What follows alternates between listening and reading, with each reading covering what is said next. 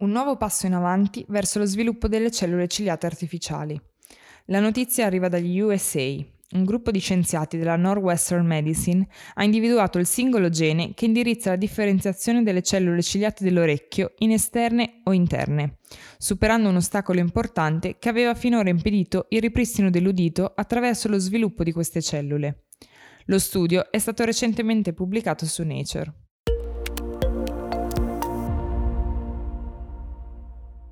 La coclea utilizza due tipi di cellule per rilevare i suoni. Le cellule ciliate interne scambiano sinapsi con i neuroni per trasmettere le informazioni sensoriali al cervello, mentre le cellule ciliate esterne amplificano selettivamente gli input uditivi.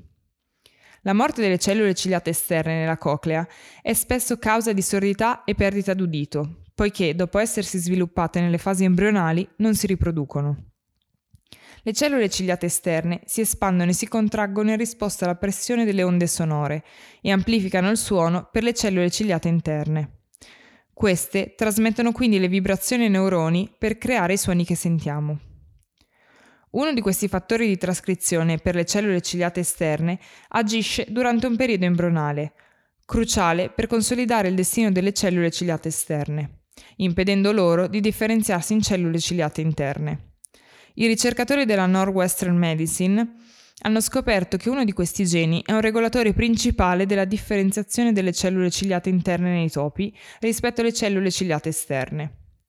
La rimozione del gene in questione, nelle cellule ciliate interne embrionali, ne determina lo sviluppo come cellule ciliate esterne, esprimendo marcatori precoci e sviluppandosi come cellule ciliate esterne invece di interne. Ma non solo, la rimozione del gene nelle cellule ciliate interne postnatali le fa differenziare direttamente in cellule ciliate esterne, sostituendo le caratteristiche delle cellule ciliate interne con quelle di quelle esterne mature e non embrionali.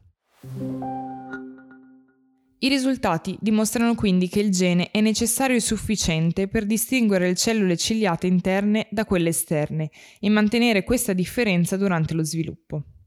Attualmente gli scienziati sono in grado di produrre una cellula ciliata artificiale, ma questa non si differenzia in una cellula interna o esterna.